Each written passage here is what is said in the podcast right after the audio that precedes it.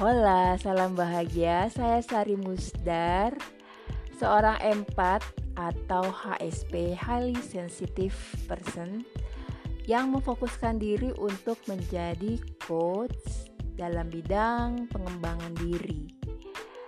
Saya juga coach di digital marketing dan pertama menulis novel Cinderella in Paris, novel untuk perempuan tangguh yang berbagi kisah tentang konsep bahagia dan self love.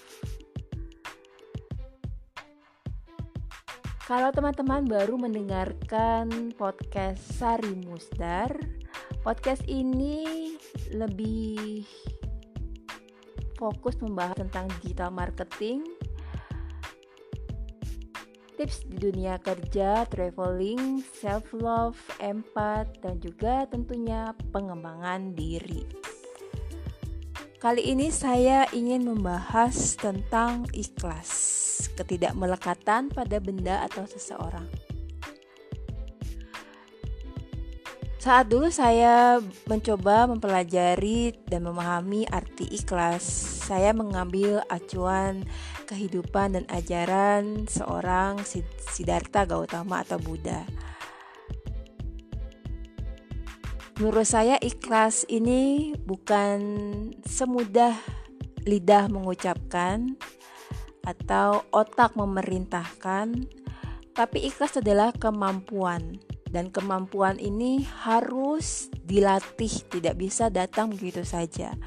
Kemampuan ini perlu proses. Ikhlas adalah behavior yang harus dilatih oleh setiap umat terutama untuk muslim ya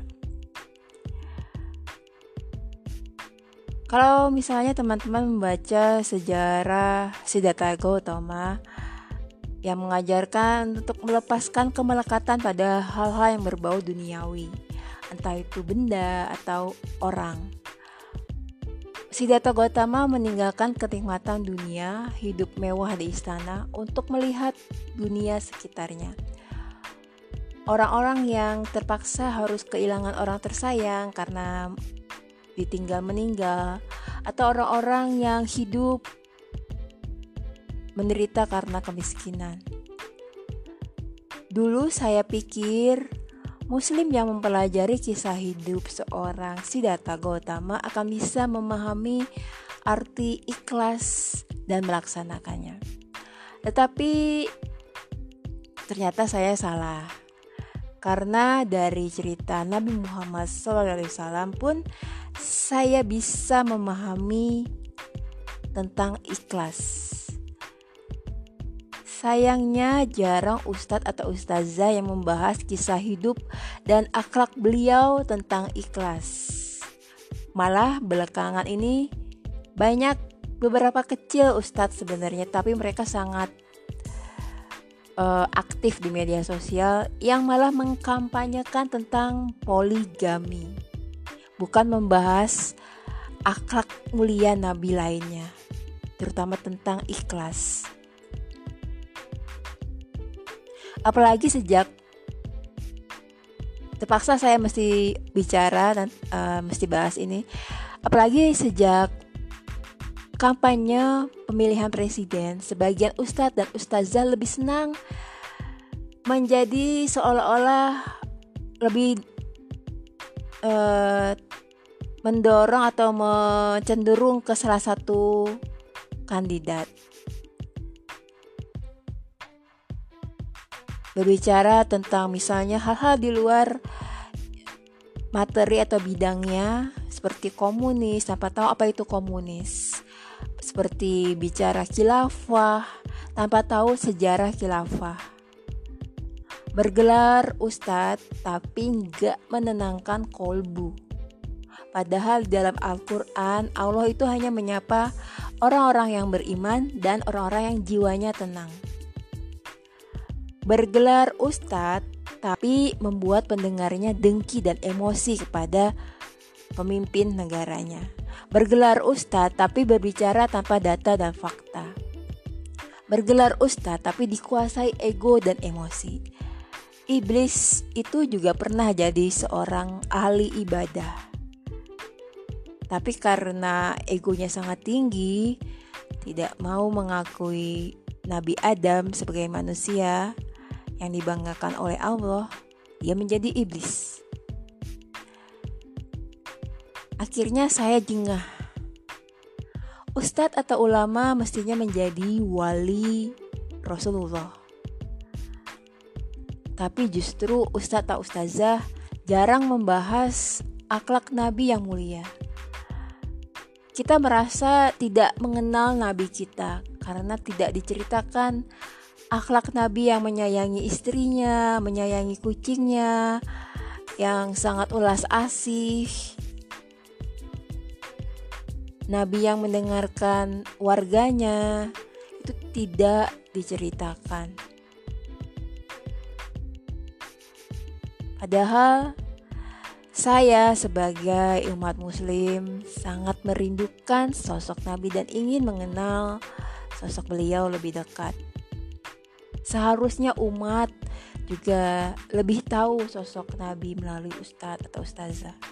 Bukan malah ustadz ustazah jadi seperti tokoh politik. Nabi Muhammad SAW lahir dalam keadaan sederhana juga, ditinggalkan orang-orang tersayang, oleh ayah dan kemudian ibunya. Nabi dibesarkan dengan banyak halangan, tapi tidak membuatnya mengeluh. Beliau rajin bekerja sejak kecil. Nabi Muhammad SAW kaya raya tapi mau hidup sederhana. Sementara apakah kebanyakan ustadz-ustadz seleb yang sekarang ini mau mencontoh beliau? Pencapaian dan pemahaman paling dalam di dalam Islam menurut saya sesungguhnya saat kita bisa ikhlas ikhlas rela diatur Allah Subhanahu wa taala. Misalnya saat mau umroh ternyata ada kebutuhan lain dan kita tidak bisa umroh, apakah kita rela diatur Allah? Saat misalnya anak kita meninggal Apakah kita rela diatur Allah?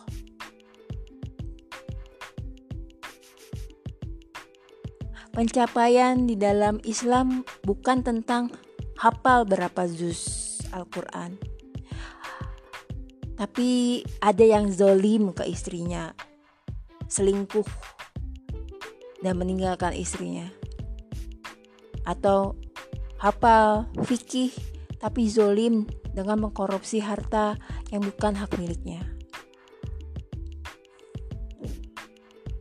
Aturan fikih yang sangat banyak itu dan selalu diributkan menurut saya ujung-ujungnya sebenarnya adalah pembentukan akhlak dan jiwa kita bukan berlomba siapa paling pintar, siapa paling hafal aturan fikih.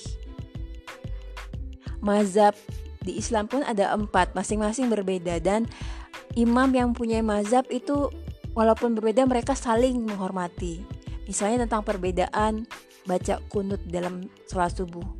Ada imam yang saat di tempat imam yang percaya ada kunut, dia membaca kunut karena ingin menghormati. Yang dilihat adalah bukan perbedaan tapi persamaan di dalam Islamnya.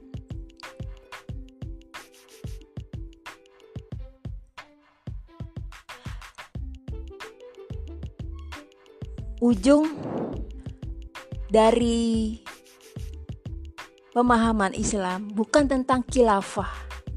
Karena nanti di hari akhir yang ditanya amal amal kita sebagai jiwa pribadi. Bukan apakah kamu sudah mendirikan negara khilafah, apa kamu sudah mendukung negara khilafah. Tapi kita sama tetangga jahat, tapi kita zolim kepada orang-orang. Misalnya dengan membuat ibadah umroh bodong, menipu orang.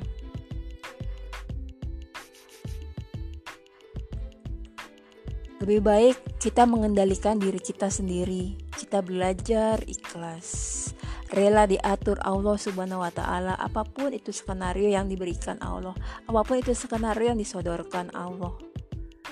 Kenikmatan dunia nggak membuat kita sombong dan hidup bermegah-megah. Kesulitan hidup nggak membuat kita mengeluh, apalagi menjauh dari Allah. Memang berat dan itu tentunya per perlu proses. perlu proses karena ini kemampuan kemampuan tidak muncul begitu saja harus dilatih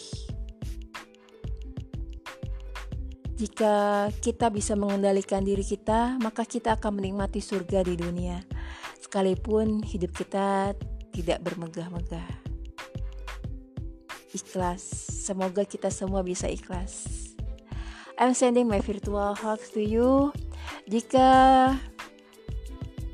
podcast saya bermanfaat, mohon jadikan favorit atau di posting di medsos teman-teman. Kalau ada pertanyaan atau ingin bersilaturahmi bisa follow saya di Instagram @sarimustar. Mohon dengarkan juga materi podcast saya yang lainnya ada self love, ada digital marketing, ada tips dunia kerja, ada pula pengembangan diri dan empat. Salam bahagia.